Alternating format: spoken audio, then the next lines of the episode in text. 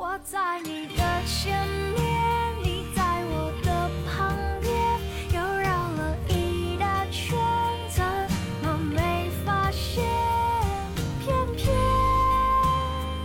计划快要重叠。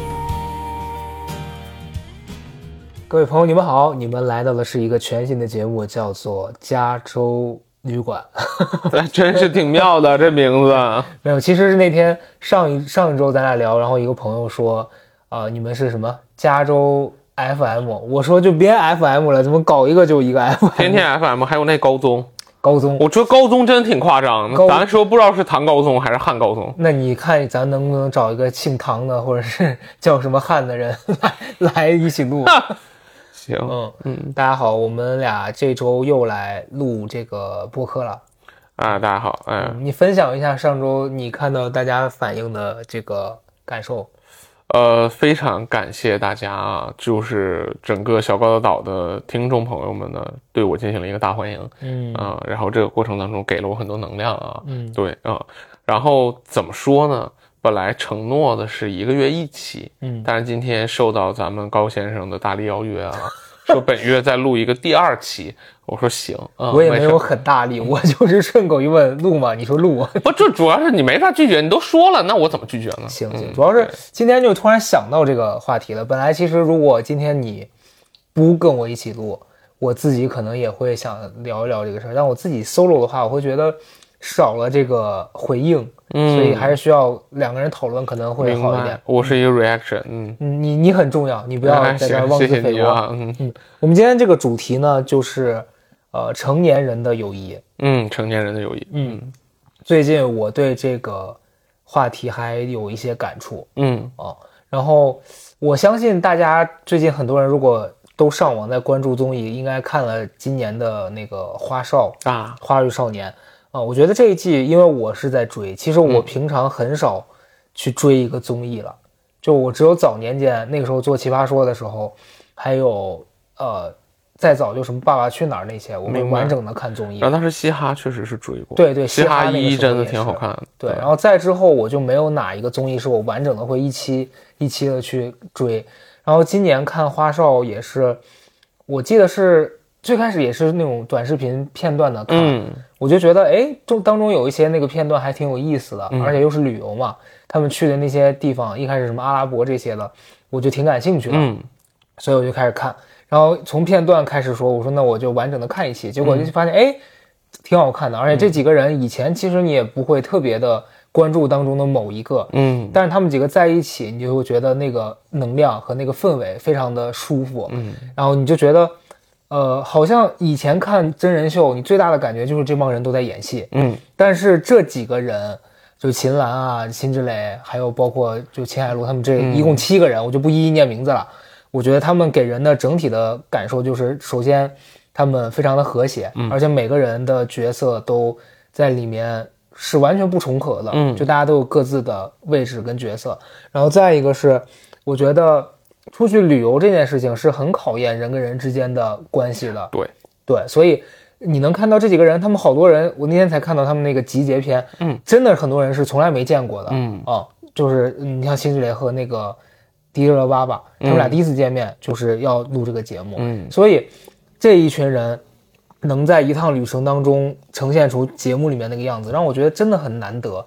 我觉得就可能挑他们这几个人在一起录的导演，最开始也没想到会有这样的化学反应吧。嗯，哦，你作为这个综艺制作，你你你可以聊一聊，就是是啊是这样的啊。首先呢，我就聊到此，我也非常汗颜啊。嗯作为一个综艺综艺行业的从业者，嗯其实我如果不是为了业务学习，我平常也不看综艺。嗯嗯，对。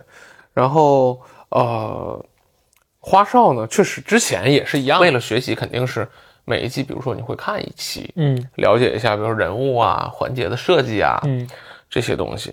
但是今年这一年给我的感受确实也挺不一样的。嗯，呃，首先咱说，作为一个综艺导演，你选人在一起，你去看他们的化学反应这件事情，嗯，你肯定有一些手段，对，比如说一些核心人物，大家见面会啊，吃个饭啊，嗯然后你作为导演，你在旁边观察，你看这里面几个人的化学反应能不能搭得上，关系是怎么样？当然你有很多手段，嗯但是呃，真正到了节目当中，那个综艺之神就是会降临。对，有的时候前期你你可能预判不到那个好的效果，但是事后你会突然发现，我的妈呀，就是综艺之神来来现场了，是的，给你一些非常奇妙的效果。我随便举几个例子，呃，奇葩说一决赛，嗯颜如晶、嗯卡壳，这绝对是综艺之神来了现场。嗯嗯，那个东西看起来是好像决赛没有想象中那么流畅了，但是比如说如今这个人物，嗯，他真实的性格在镜头前面有个很好的展现。嗯然后你再比如说月下二，啊、五条人在现场，那个那个换歌，嗯，这绝对是综艺之神降临了，你设计不出来这样的桥段，是的，嗯，而且你奔着一样的桥段去设计，它达不到同样的效果。对嗯，这就是啊、上天给的，嗯。然后是那个真实的人物在这样一个场景里面发生的故事，嗯，往往是这种东西非常的动人，对。且它是一个不可复制，不可复制的好的桥段，对。然后不可预判，这个东西反而是有的时候是你做节目当中那个乐趣所在，对，是到了现场那个化学反应是什么样，没有人知道，嗯。然后你可能会因为一个呃你没那么满意的桥段你头疼，然后疯狂去复盘说你下次还能怎么做更好，嗯。然后有一些意外的情况出现了之后，你在现场你会大崩溃，但回去你看后期的时候，真的那个那个段落就不要太精彩。是的，今年月下也是一样的，那个五条人回来做大玉米那一期，现场我们崩溃了，就是呃五条人在现场演出嘛，撒了一个彩纸，嗯。然后我们就在对讲里面说那个请保洁阿姨去舞台上打扫一下材质，但是保洁阿姨不知道哪个是当时的舞台，嗯，他们就拿着条子和拖布冲上大玉米台，然后大玉米台正在聊天儿，嗯。然后而且你也知道五条人比较活泛嘛，那会儿场上正属于一个大家正在自我介绍，其实场面有些些微的失控的情况，然后两个保洁阿姨又冲上去了，整个场面当时在现场我们就疯了，嗯说怎么回事就大骂，结果回后期去剪片的时候发现那段落真不要太好笑，嗯，真的太好笑，所有人在场上那个尴尬是就是真实且非常好笑，是的，就是这个东西是你预判不了的，嗯，这是前面这一趴，嗯。然后咱们再说节目里面给我那个动人的感受啊，就是呃，你知道今年的花少让人的让给我的那个直观的感受是，所有人在里边特别真实，嗯。且那个所有人的个性特点都是正面对，积极的。是的，对你虽然中间也许会有摩擦，也会有意外，但是那个连接是紧密的。嗯然后我已经很多年没有因为，比如说自己去看一档综艺，不带目的的去看一档综艺，然后笑的那么开心，嗯我很长时间没有这个感受。是，的，对。但是今年在华少里面确实感受到了，对，也也确实要对这个华少的节目组 show respect。嗯，确实给了我很多欢笑。他们今年就是我其实看到前面我是不知道他们后面要去冰岛的，嗯最后一站他们突然说要去冰岛的时候，就某一期讲到这个事儿，我当时觉得，哎，就是你知道，因为我印象当中我是大学的时候，嗯，我不知道我是通过上网还是干嘛，我知道冰岛这么一个地方，嗯。所以我从那个时候就那那个年头，真的十几年前了，冰岛的旅行的热还没有像现在这么热，就是现在大家其实好像是一个人，成年人都会觉得说，哎，想去冰岛看一看，就好多人都会有这个念头。但是我那个时候，我只是第一次看到那样子冰天雪地的时候，我觉得很震撼，我就想说，我以后一定要去一次。嗯，然后今年看到他们在节目里面说要去这个地方的时候，我就会觉得，哎，我的那个记忆被唤醒了。然后咱俩之前也聊过这个事儿嘛，嗯就是疫情期间，我记得我跟你提过，我说你看早早说要去，一直没去，现在呃不能去了，你才觉得说自己的为什么当初瞻前顾后的，核心还是因为那会儿穷。对，然后 现在你说真的富有到去不心疼吗？也没有，就还是会觉得那地方挺贵的。但是现在的心态就是觉得人生，嗯，你真的很难。你这地方你也不会像那个，我就记得那个有有个叫洛洛的那个那个女女作家，嗯，她就天天往冰岛跑，然后然后大家都说她老家是冰岛，就咱可能不会像她一样，但是咱就是一辈子去那么一次，可能你就是会有一个前所未有的体验和回忆嘛。所以我今年在看这个节目的时候，最近他们已经播了在冰岛啥的，你还是会觉得，哎呦真好，就是你你不知道你在这个地方会获得什么样的体验，嗯。尤尤其是如果我和一群这样子的陌生的第一次一起的朋友去到一个这样的地方，你肯定会觉得很紧张，嗯。但他们呈现的那个状态，你会觉得每个人都很希望大家都舒服，嗯，然后也也希望这一趟的这个旅程是很好的。当然，最后这明天咱们录现在的这个时候，明天是播它最后一期的这个这一季的结尾了。嗯。我看到大家很多的这个在网上的讨论都说，呃，成年人的友谊嗯就在这当中也存在，就是他们七个呈现出来的状态是很让人羡慕的。嗯但是你不知道他们离开了这个节目之后，他们还会不会再像这个节目里面一样好？因为大家工作虽然都是这个演艺圈的，嗯但是可能真正这么高度重合的是这一个节目。嗯，那你离开之后，后面大家各自都有各自的工作，你私底下可能见面都不一定说是能经常这样会在一起了，肯定还是会有，但是但是不会像这么高密度了。嗯然后我之前还看到说，有人说可能会后面有别的节目赞助大家，他们几个一起再去旅行啊，但是嗯现在没有关任何的官宣，咱也不知道。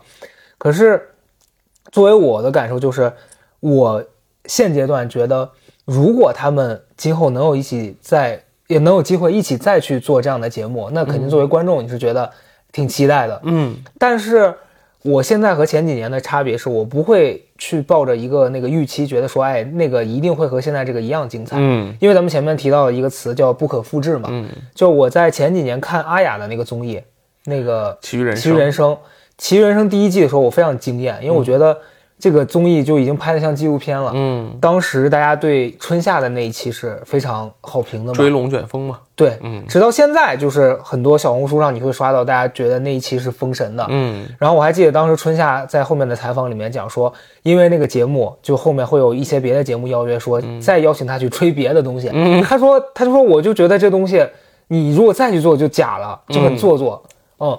所以你也知道，就那个场景和那个节目在当下体现的想表达的那个主题，它就是只有那么一次，嗯你后面你再想照着这个东西照搬，你也不可能再呈现一个一样的东西了。嗯然后《奇遇人生二》我其实也看了，我印象最深的一期是那个阿雅和周迅在日本的那一期，大家对《奇遇人生二》的那个评价整体是肯定还是觉得《奇遇人生一》更好。嗯哦，因为虽然二的质量也很高，但肯定大家带着对一的这个对比，这也是每一个综艺会遇到的问题，就你第二季一定会受到比第一季更严格的这个观看和意见。嗯哦，所以我觉得对于我来说，呃，看节目，那我其实很感谢今年看到一个这样的节目，因为它确实让你在这个阶段觉得很治愈，然后你也觉得这几个人都很可爱。但是，呃，他后面这节目里面这几个人会不会真的持续这么好？我也觉得有现在的这个就已经够了。嗯哦，对于我来说是这样的。嗯嗯，我记得前两天我在录，我忘了是录高贵还是录小高岛的时候，我提过那个词儿，嗯，就一期一会。哦，哦，我有点忘了，但是没关系啊，嗯一样再在这个主题里面再提一次。我认真的觉得啊，就是这种成功的节目，嗯啊、令人印象深刻的桥段，其实它就跟咱今天想讨论那个东西，在我的认知里是一样的。嗯我怎么理解成年人的友谊？我的理解方式就是一期一会。嗯对，呃，为什么会是这个词儿呢？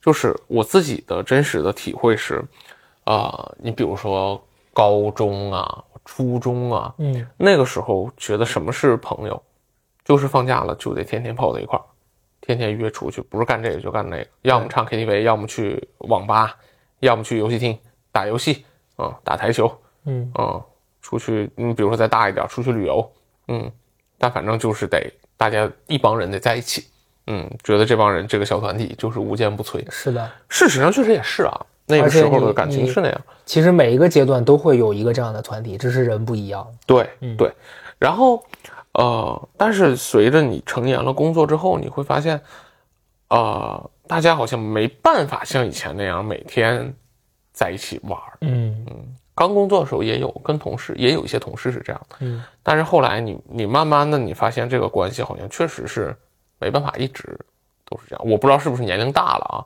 因为我现在看公司里年轻的同学们，嗯大家还是每天晚上会出去玩，嗯一起玩，就不回家，说自己超级艺人，回家受不了，然后就约天天打本儿啊，干别的呀，喝酒啊，就天天出去玩。对，但是对我来讲，现在就是我的朋友本来就比较少啊，嗯嗯，因为就是你真正你能放心的把你自己的开心呀、痛苦啊、没有压力的分享给他们，这种人对我来说本身非常少。嗯然后大家见面的机会也真的很少，嗯，可能就是我，比如初中有几个同学，到现在每年过年的时候还会见一次面啊。你想初中同学到现在我我零四年啊，到现在二十年了，嗯，每年过年会见一次，非常非常偶尔的会发一发微信，嗯一般就是要么是吉林老家出了什么大状况，下大雪了，嗯。或者北京出了什么大状况，发大水了，嗯，会发个短信彼此问候一下，但其他时候基本不联系。是。但是每年见面那一次呢，其实你反而就是没有什么是不能跟他们讲，然后你发现你们之间的连接跟以前还是一样。嗯。然后我高中那几个朋友也是一样的，天南海北的，在各个城市，嗯。平常真见不着，但真有事儿的时候吧，第一个想到的反正也是你，嗯。最痛苦的时候也是找你，你也你也是一样对待他们的，对，就是那个感受给我的感觉是成年人的友谊，你不需要花时间去维护，然后你们中间没有任何利益的关系和冲突，嗯。你们在一起纯粹是因为曾经有过很紧密的情感连接，然后这个连接不会因为时间，不会因为空间而变弱，嗯。只是你们不像以前那样天天在一起了，但是只要再在一起之前那个状态还是之前那个状态，嗯。哦、就是你不用担心失去他们，嗯，确实是这个感受，嗯，所以我才说成年人有一一个侧面对我来讲是一期一会，嗯，嗯就你讲这个，我刚刚想到就是，呃，我真的在这个节目里面提到太多次《精神健康讲记》这本书了啊。就是我在我的生活里面也分享给一些朋友，他们一开始可能有些人不了解中医啊这方面的时候，他们都会说你怎么看这这样的书？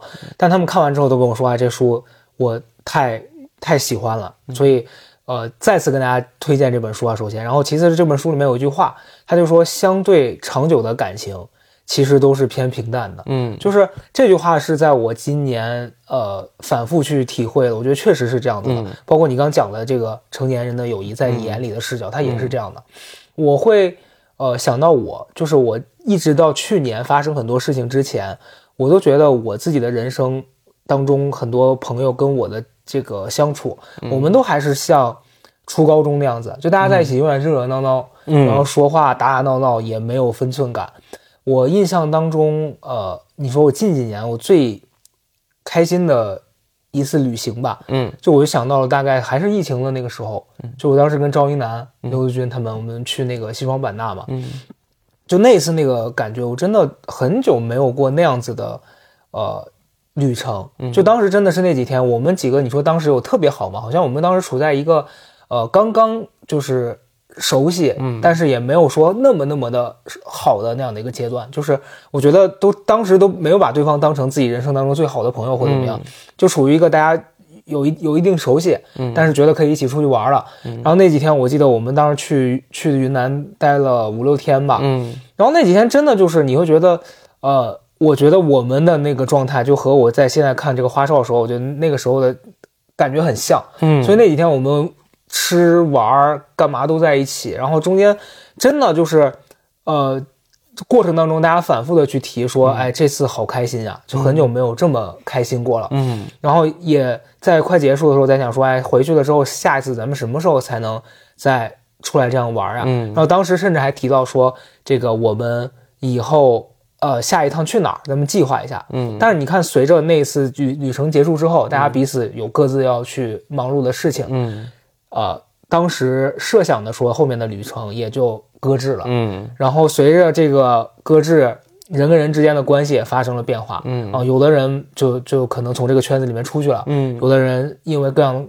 各式的原原因，就是关系变淡了。嗯所以我在想到这件事的时候，我就会偶尔还是会比较伤感吧。嗯。就你会觉得那么好的，呃，你会觉得那么好的那个瞬间，嗯。那么好的那个关系，为什么不能保持下去呢？嗯。就这个东西，在以前对我来说是一个特别大的痛苦。嗯。因为其实你现在想，就是今天咱俩录之前聊嘛，你说那个是妄念，我现在觉得确实是，就是我之前，呃，跟张林和曹富贵我们俩聊别的期的时候也提到过这个事儿，就是你的内心会对关系的不确定抱着一个否认的态度，嗯你要的就是一切关系是确定的，嗯但其实现实不是这样子的，哦，然后所以我现在在回想起来这些东西的时候，我会觉得，嗯，可能我我得学着接受吧。就从之前聊到现在，我觉得还是我在这个学着接受的过程当中。嗯嗯嗯，对，哎，我确实觉得，就是妄念是一切痛苦的源头。嗯嗯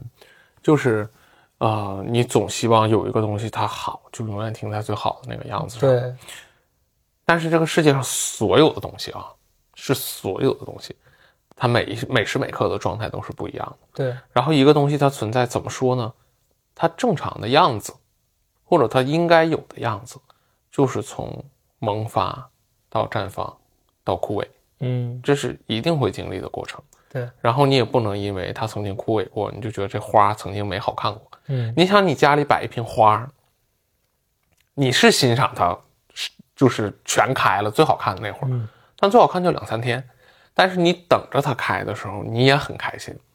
但是它开完了之后，快要不行的时候，你就说那好吧，这束花就到这儿了，嗯它就可以离开这个家，然后还会有新的花进来。嗯但是你扔花那一刻，你不会觉得你上一次跟那个花相处那两周，你觉得花为你开了，在这家里开了两周是没有价值的，嗯肯定是有价值的。嗯，然后你也会知道说，但凡它会开，它就一定会凋谢。嗯。嗯，然后这是一层思考啊，还有一层思考就是我想到另外一个事儿，也是我最近经历的，就是让我觉得曾经可能它开过，然后它可能因为什么事儿，就像你刚才讲的，大家关系疏远了，但是这不是故事的结尾，嗯。因为人生还在继续，故事还可能用别的方式开启。嗯。嗯，这故事是这样的，就是呃，我呢，人生当中也有几个就是比较非常非常重要的人，嗯其中有一个女孩儿，然后她是我高中同学、大学同学，高中、大学都同班，此时此刻还是同事。嗯嗯，我们非常多年的关系，实实在在的认识了，然后很密切的接触了半辈子。你这个让我想到之前看那种什么前世今生这一类的那个那个书的时候，嗯，就是按照那个羁绊，可能上辈子你俩也许是什么兄妹呀、夫妻一类的吧，所以这辈子他又以另外一个跟你这么亲近的身份出现在你生活里。对，就是一直从高中开始，基本上就是一直一直在你生命里面反复的存在的一个人，所以我们两个对彼此都非常重要啊。嗯当然他已经结婚了啊，嗯对，所以大家不用歪歪啊。嗯对，对我非常重要的一个朋友。嗯。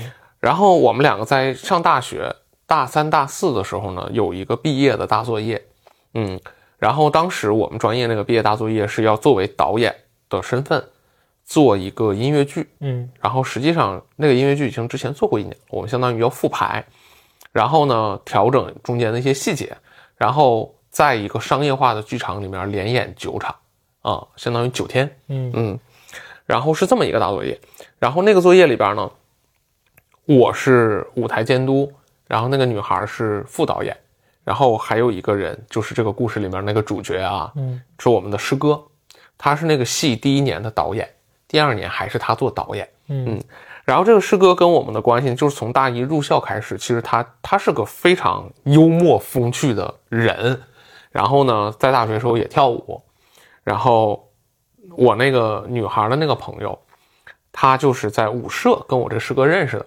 然后由于我跟这个女孩关系很好，我也就认识那个师哥，但之前也就是浅浅的认识，知道我师哥里面有这么一号人，非常幽默，彼此大家就认识，但也没有说特别熟。嗯然后直到大学后面排那个毕业大作品的时候，我们又在一起哦，打拼了得有半年吧，天天在一起排戏，然后进最后进剧场，然后连演九场，很成功，关系就特别好嘛。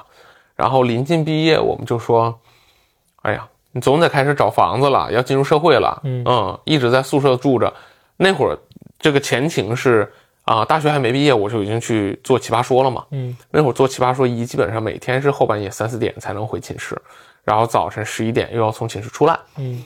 但是你知道我们寝室十二点是宵禁的，嗯就关门，所以我那会儿基本上三四个月，天天要把阿姨敲醒，然后给我开门，每一个阿姨都认识我，嗯，然后每一天挨顿骂，然后阿姨烦透你了吧？烦透我了，其实。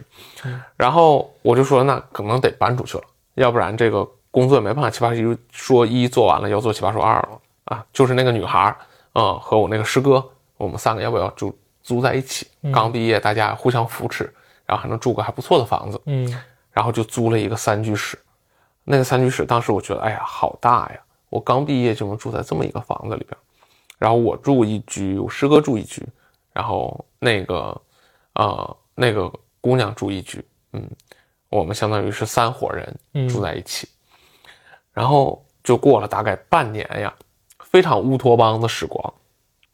你知道那会儿呢，他们那两伙人都不太忙，嗯。平常大家伙在家会做饭呀，然后周末我不忙的时候，大家一起做饭呀，然后去超市买东西啊，你这样一讲，嗯 你从那个时候忙到现在，我要哭了。哎，也不用哭了，忙十年嘛，就是这样啊、嗯，没确实没停下来过，嗯我这十年真的没停下来过。然后就是大家在一起弹琴、唱歌，都热爱音乐，嗯然后也热爱生活，嗯在一起玩啊、吃饭呀、唱 KTV 呀，然后在我们那个家里接待朋友啊，嗯过了半年非常快乐的生活。然后接着呢，我就是《奇葩说二》也做完了嘛，然后开始进入了更忙碌的一年，一六年，嗯，奇葩来了，当时，嗯还有白白了肉肉，嗯嗯，开始做那个项目，那会儿就更忙了，忙到我恨不得就住在公司旁边了。然后这个时候呢，就是我们三三伙人彼此的关系也开始出现了一些变化。现在想来，都是一些鸡毛蒜皮的小误会，嗯生活里边的一些小摩擦，然后大家就不太愉快，然后后来就拆帮了，在一个这个普通的下午，嗯，我搬去跟高先生一起住了，嗯，住在北京像素，嗯嗯，然后呢，那个姑娘也和她男朋友搬走了，嗯嗯，然后我那个师哥就是在丝毫没有收到通知的情况下，有一天出来发现家里都搬空了。嗯，对。我们现在想想，其实这个事儿对他的震撼，就是他一定会想说，为什么你们都这么做？对，嗯然后他也不知道，嗯然后其实那年应该是一六年嘛，嗯，然后一六年年底，对，一七年初吧。一七年年初，然后到明年一四年，七年过去了。嗯然后为什么我今天会突然想讲这个故事呢？是因为前段时间那个因为做喜剧节目，刚好跟那个师哥又有机会见面了。嗯他这么多年也在从事喜剧行业，然后他就说来公司，来公司一趟，说看看我吧。我说行啊，然后那天就见着他了，然后他还给我们带了一些什么小礼物、小饼干什么的，然后我就感觉他有话要说，嗯，我说要不我请你吃饭了吗？请你吃个饭吧。嗯他说饭吃完了。我说那咱俩出去喝个咖啡吧。晚上啊六七点钟、七八点钟，我们俩找了个咖啡厅就坐下了。坐下了，核心聊的就是觉得真挺可惜的。嗯那会儿关系那么好，那么密切。你想毕业最开始一起互相扶持的一帮人，嗯，然后因为一些奇奇怪怪的原因吧，大家就走散了。这一散就是七年呀。然后他就觉得说，哎，有什么问题咱们能不能沟通沟通？我还是挺珍惜咱们彼此之间的关系的，也觉得很可惜。然后我说行，咱回头组一破冰局啊，嗯 把大家拉到一块儿，咱好好聊一聊。然后他也给那个姑娘带了礼物，然后第二天我就把那个礼物给那个姑娘，我就跟她说，我说谁谁谁给你带了东西，然后他就说嗯，然后我就把昨天晚上他跟我说的话跟那个女孩说了，他就说其实这么多年她和她老公也觉得挺可惜的，嗯，其实当时那些事儿真的都没啥。是的。然后他就说：“你你还有他微信吗？你要不推给我？”嗯当时就是生气到微信都删，然后就 加上微信，然后又聊，然后聊完之后我说：“你俩聊咋样？”他说：“这么多年他还写歌词呢，给我发了一堆贼矫情的话。我跟他说：“从现在开始禁止矫情。”对，然后我估计回回头会约个饭吧，但是我不管这个饭约没约得上，然后大家以后会是什么样。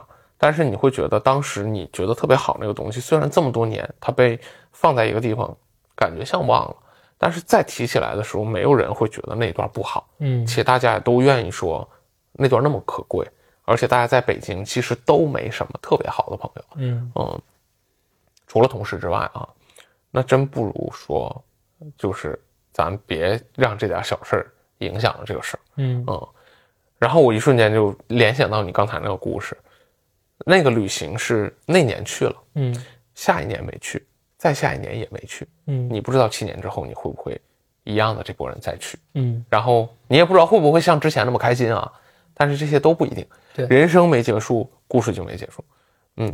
对，因为就是结合刚才你讲的这个事儿啊，就我会觉得，呃，我感同身受的一点是，就是站在当下这个节点看，你会觉得可能故事此刻的它这个收尾是很不圆满的，甚至是很难看的。但是也许你再往后放个五年，甚至是更久，嗯，可能它的结局是像你这个反转一样的。你现在站在这个点，你是看不到的，嗯哦，所以对于我来说，我我确实我觉得我想分享的感受，只是我处在此刻这个位置，嗯，我回想我之前那个好的时候，有时候当我看不到我们为什么会变成这样的这个时候，我会有一些难受吧，嗯。哦，但我也知道这是这个是短暂的，哦，就因为其实讲真的，就是我是一个大家常常听我这个节目，然后我觉得这些网友其实也也挺可爱的，就所有的小高的岛的听众，包括高贵的听众，呃，我最常收到的一一个就是评论，有时候我发个微博什么的，就是大概其实我都没说我怎么了，他们都会说你不要内耗，不要为任何呃不值得的事情让自己不开心，嗯。就我会觉得那一刻你会觉得自己是被一些很善良的这个来自四面八方的这些能量包裹住的，就他们因为在你这儿获得了一些好的感受或者是治愈，他们也想用一一些方式来保护你，嗯。所以我有时候想想，我就觉得我，呃，现阶段我在做的事情，就是我不敢保证我每时每刻都像我此刻录播客的时候这么的平静，嗯且想要输出一些对大家有帮助的正面的东西。嗯但是，就是我认为我这几年我的真实的心态就是我想要做这样的事儿。当然，就是我的不稳定，嗯和我有很多我未怎么讲，就是没有进化的和没有解决的过去的那些让我容易掉进那个黑洞里的那些情绪，还是会有有时候会跳出来把我抓住，然后我就会做一些很冲动的选择啊，或者是我会发脾气啊。就这这件事儿，也是我觉得这是一条很长的要去跟他相处的路。嗯。哦，所以我我要讲的是，我有时候想想到我之前那些没处理好的关系啊什么，我经常会想，是不是因为我当时，呃，做错了哪件事，嗯。然后或者是说我如果再给我一个机会，让我此刻去处理当下那个状况，我是不是会处理得更好？当然，就是每一个选择都是你事后去复盘，你不太会能得到那个真实的答案，说好像给我一次机会，我能不能做更好？因为其实没有再一次的机会。嗯但是我能确定的是，就是我此刻一定想的是，我不想要再用那一套冲动的、不理智的方式去解决同样的问题。嗯啊，当然这个话就是我常常在说，但有时候就是那个嗯，做不到。情绪上来了，你是完全跟自己断联的。嗯是哦，我确实也知道问题在哪，然后我也想让这个事情变得更好。嗯对，但是在我成长为一个更成熟的人之前，嗯就是有很多的这些过去造成的这些这些东西，还还是在持续影响着。嗯嗯，你周身上刚才你讲说，呃，可能在当下你你还是比如说面临一个情感的结束啊，或者淡化呀，你会有一个难过的情绪。嗯。你知道这两天我们不在上那个非暴力沟通的课吗？嗯。有一个事儿让我非常的有启发，嗯。就是那个词儿叫哀悼。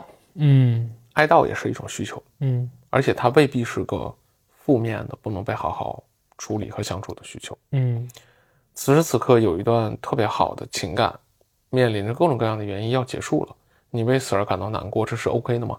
是非常 OK，嗯嗯。这个难过很 OK，嗯，但是我们在难过的同时也知道，呃，一段感情结束了，别的感情会开始，嗯嗯。嗯。一段感情结束了，不代表它不能再开始，嗯。嗯，所有的情感都是针对当下的那个发生来的，对。嗯。对，你知道你讲这个事儿，我刚又联想起来一个，就是我是从去年某一个时间开始，我才突然意识到，就其实我以前爷爷奶奶去世这个事儿，我是一直不接受的，就包括呃他们离开了七八年，我都还会持续的做一个梦，就那个梦是我回到家里了，嗯。其实我在梦里我是有意识到说，我知道他们已经离开了，嗯。但是我一进家里，然后我家里的人会告诉我说，哎，是误会，他们其实并没有离开，嗯哦，然后我就真实的在梦里面见到他们，像之前还还在世的时候那样子跟我相处。嗯然后那个梦真实的，等到你醒来之后，你会觉得我靠，怎么这个梦境这么真实？嗯怎么会在梦里面你又遇到他们，而且他们像以前一样？嗯但是，呃，犹豫一段时间之后，你会突然的意识到，哦，是梦。嗯然后那个失落感会让你觉得很很无助，嗯。然后很很恍惚。然后我直到去年的那一次，我才意识到这个事儿了嘛，嗯。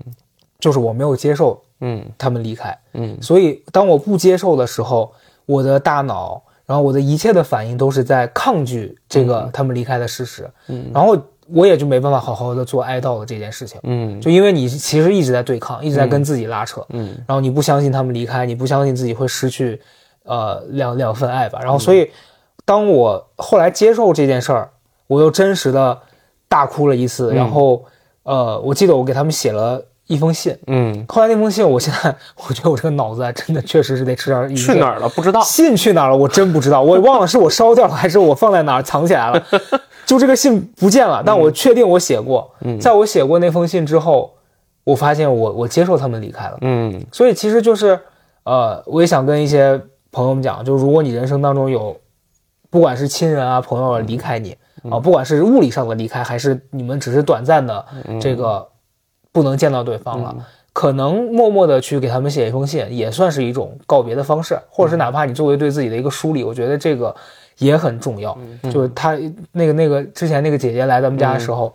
她跟我分享过这个事儿嘛，她就说去火人节的很多人，嗯。其实最早是为了用一场仪式告别自己的亲人，嗯。告别自己很重要的一段关系。嗯。他就跟我说，其实建议你以后可以去一次。嗯。我也不知道我啥时候会去，嗯。但是我确实觉得他在跟我讲这个事情的当下，我意识到有时候就是人生当中是需要一些有仪式感的道别的。嗯。但以前我没有学着这个事儿，嗯。就以前我会觉得道别了这件事儿本身是让人很难接受的，嗯。且你跟一个关系切断之后，你想到这件事儿是悲伤的。嗯但是其实我我现在才意识到，你会觉得悲伤是因为你不接受它，嗯哦、你还在想着他我怎么做他才能回来。嗯所以你如果用一段这个就是好好的道别去跟他 say goodbye 了，可能他对你来说还是一段宝贵的记忆。嗯嗯对，这两者中间的区别就在于你不接受的时候，那个能量是负面的，对是失落的，对，是失去感很强。嗯但是你接受了之后，那个悲伤是有能量的，对是治愈的，是正面。对，这事儿真的区别挺大的。嗯我跟你讲，就告别这个事儿，别说你了，就是今年年初我奶奶去世嘛，我爷去世的时候，我说实话我没那么大的感受，因为我奶还在。然后三年之后，我我奶也去世了。嗯，我第一次发现，原来是真的晚上会做梦，反复梦见嗯他还在。嗯嗯，那段时间我还困扰了一段时间，我想说是不是有什么玄学的问题要解决，但后来就是我我反观察我自己的内心啊，我是真的没接受他已经离开这件事儿，嗯是因为我经常想家里的时候，我还会想他还在家里，他还需要我爸照顾，但我一反应是他已经不在了。嗯我发现我那个下意识的第一反应是他还在，嗯这个事儿就明显是我没接受。嗯然后我就会反复的梦见他。但最近一段时间真的好了，就是我也知道他不在了，嗯，然后确实也没再梦见过。然后即便后面我再梦见，我也不会觉得怎么样，嗯，因为这是个很正常的事情，嗯嗯嗯，嗯这是夜有所思、日有所思、夜有所梦的事儿。是对，嗯，啊，当然这是很沉重的亲人的离世了。嗯回到咱本来要聊那话题，朋友的嗯事情，对，朋友也是这样的，嗯，我确实觉得就是，你说那些话儿不唱吗？有些故事还没讲完，那就算了吧，你别算，嗯他就就可能就没算，对对。对，你要，因为我前段时间，呃，就在算计我今年过年回家嘛，算计，在计算我过年回家的事儿。因为，呃，往年我回去啊，其实都比较赶嗯。啊，就是我回家可能待个四五天，我就慌慌忙忙的回北京了。嗯。然后今年，呃，因为回去待的时间可能会比往常多个几天，嗯。然后我那天就在想，我说我问问我的朋友们，嗯。因为在西安其实，好多朋友，大学的好朋友，他们因为也在北京嗯。工作生活了，所以大家其实回去见面也也就是可见可不见，因为反正回到北京还要见。嗯。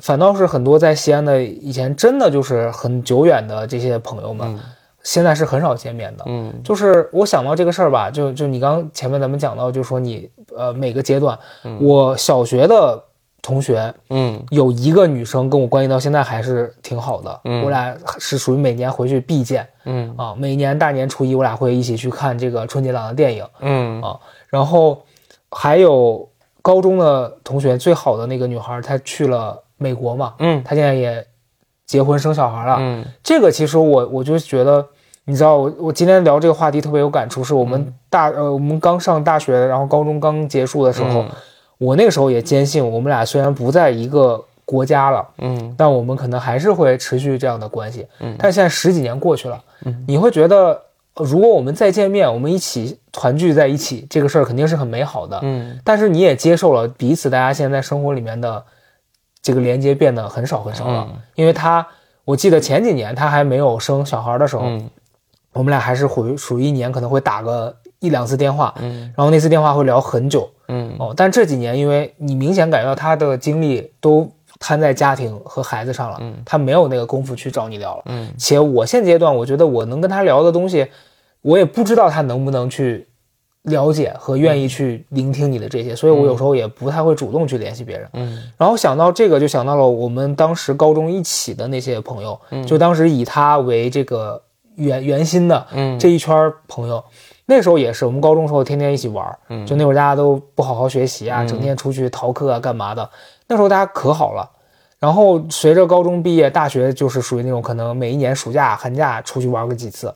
后来他出国了，出国之后就变成他回来的那一次，我们会聚在一起。甚至我记得在一七一八年的时候吧，嗯中间那个男孩儿，就我们这当中有个男生结婚，嗯。我们还一起专门就是从我从北京回去，他从美国飞回来，嗯我们参加他的婚礼。嗯。就是你会觉得那个时候大家也是还是很珍珍惜这段关系了。嗯但是现在就是因为各各式各样的原因，我们就平常很少很少在沟通了，嗯。因为大家生活完全不一样。嗯。然后我我印象当中，我在这个中间，呃，有有一有一一一次吧，就是这个男生跟我很强烈的情绪表达，他觉得我很不重视他们，嗯。因为觉得我每次回去都不跟他们联系。嗯。但是我确实也很难解释你为什么不做这个事儿。嗯。就是我确实前几年有很多我自己的呃情绪的问题啊，包括我跟家里的关系的事情，就是我我会觉得回到西安对我来说是很很复杂的一个事情，嗯。就我还没接受我自己的这个家庭发生的这个变化各种的，所以我很难有这个心情去跟他们叙旧，嗯。哦。但是你现在过了那个节点了，你也确实没有那个能能量再去跟他们解释这些事儿，你也觉得很突兀，所以我有时候会想想到这些事儿，我就觉得可能我就在心里面默认大家的沉默，也就是彼此相忘于这个江湖了。嗯。对，就这事儿讲起来，你还是会觉得说，嗯，有一点点可惜，但是我觉得没有到绝望，因为可能未来某一天你们还是会相聚。嗯。哦，然后再再回想到就是前面提到的这个很开心的这个旅行，嗯。我今年有一次，我就是记得我们有个群嘛，当时大家在聊什么，就聊到了说之前那次旅行，嗯。然后当时群里面的人就说说，哎，那次真的很开心。我当时就顺茬接了一嘴，我说那明年找时间咱们再一块儿去呗。然后没有人回我，嗯就我我我想我当下应该还是有一点点沮丧的吧，就那个沮丧来自于你们连一个空头支票都不愿意打了。嗯但此刻我觉得这事儿也也也你也不用那么悲观，嗯哦，那就是可能到了一个合适的时机，这个事儿就是会说走就走了。嗯嗯，你现在计划，你到跟前也会有无数的变化。嗯对，嗯对，所以其实我觉得你说的那个一期一会，我非常的同意。嗯你说那个是这样的，先说啊，空头支票不愿意打未必是个坏事儿，嗯可能是他对这段友情有更深的责任了，嗯，他不愿意打个空头支票，像酒肉朋友一样。去糊糊弄你。对嗯 来北京记得喝酒啊！来北京叫没一个人出来，就是就是这种空头支票是没有意义的。嗯嗯但是你比如说约一个很重要的旅行，这会儿大家说要再想想，但是想清楚了就都会去。我觉得这比随便打空头支票要可贵一些啊。也也是也对，嗯也是我，毕竟我人生当中也因为有人给我乱打空头支票而难受过。对，这是一层。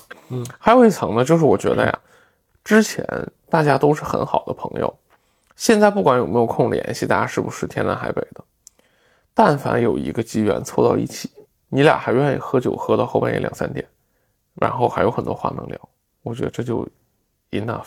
嗯，嗯嗯，一起一会就是这，是的，嗯。是的，就是咱俩在一起这一天，就跟以前一样。嗯，然后这一天过了，后边可能大家还是各忙各的。对嗯，但是这本身也挺可贵的，你那还要啥呢？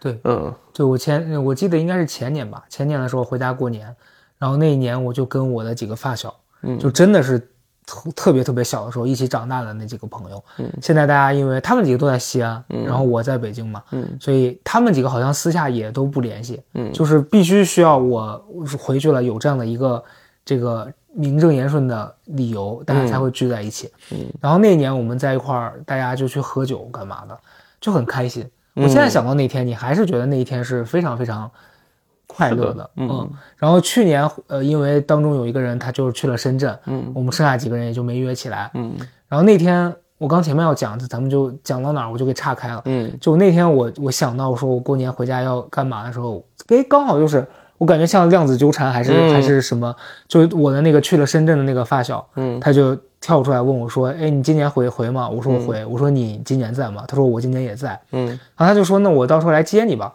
我说你不用接，我说我就回家，到时候反正我今年待的比平常要久，嗯挑一天咱们一起约一下呗。嗯然后他就说：“那你问一下他们。”我就在群里面问，也是一开始没有人理我。嗯那一刻我还是觉得，哎，就是是不是又要黄了？嗯。结果隔了半个小时、一个小时，然后突然手机拿出来一看，嗯。另外几个人都说好啊，说一定、一定约。嗯。然后我我那一刻我真实的跟他们表达说，我说我好想大家，嗯。嗯。然后那个他们就是女孩会回一些那种表情，嗯。然后当中有一个就是我小时候一直把他当弟弟的嗯。一一一个朋友，他就比我小两岁，我们那会儿老在一块玩。然后他因为现在也有孩子了嘛，嗯。然后他就变得很，我感觉他就很像小时候我看家长的那种那种男性嗯。说的，说哎你别说这些，然后回那种就是拒绝 堵住我嘴的表情。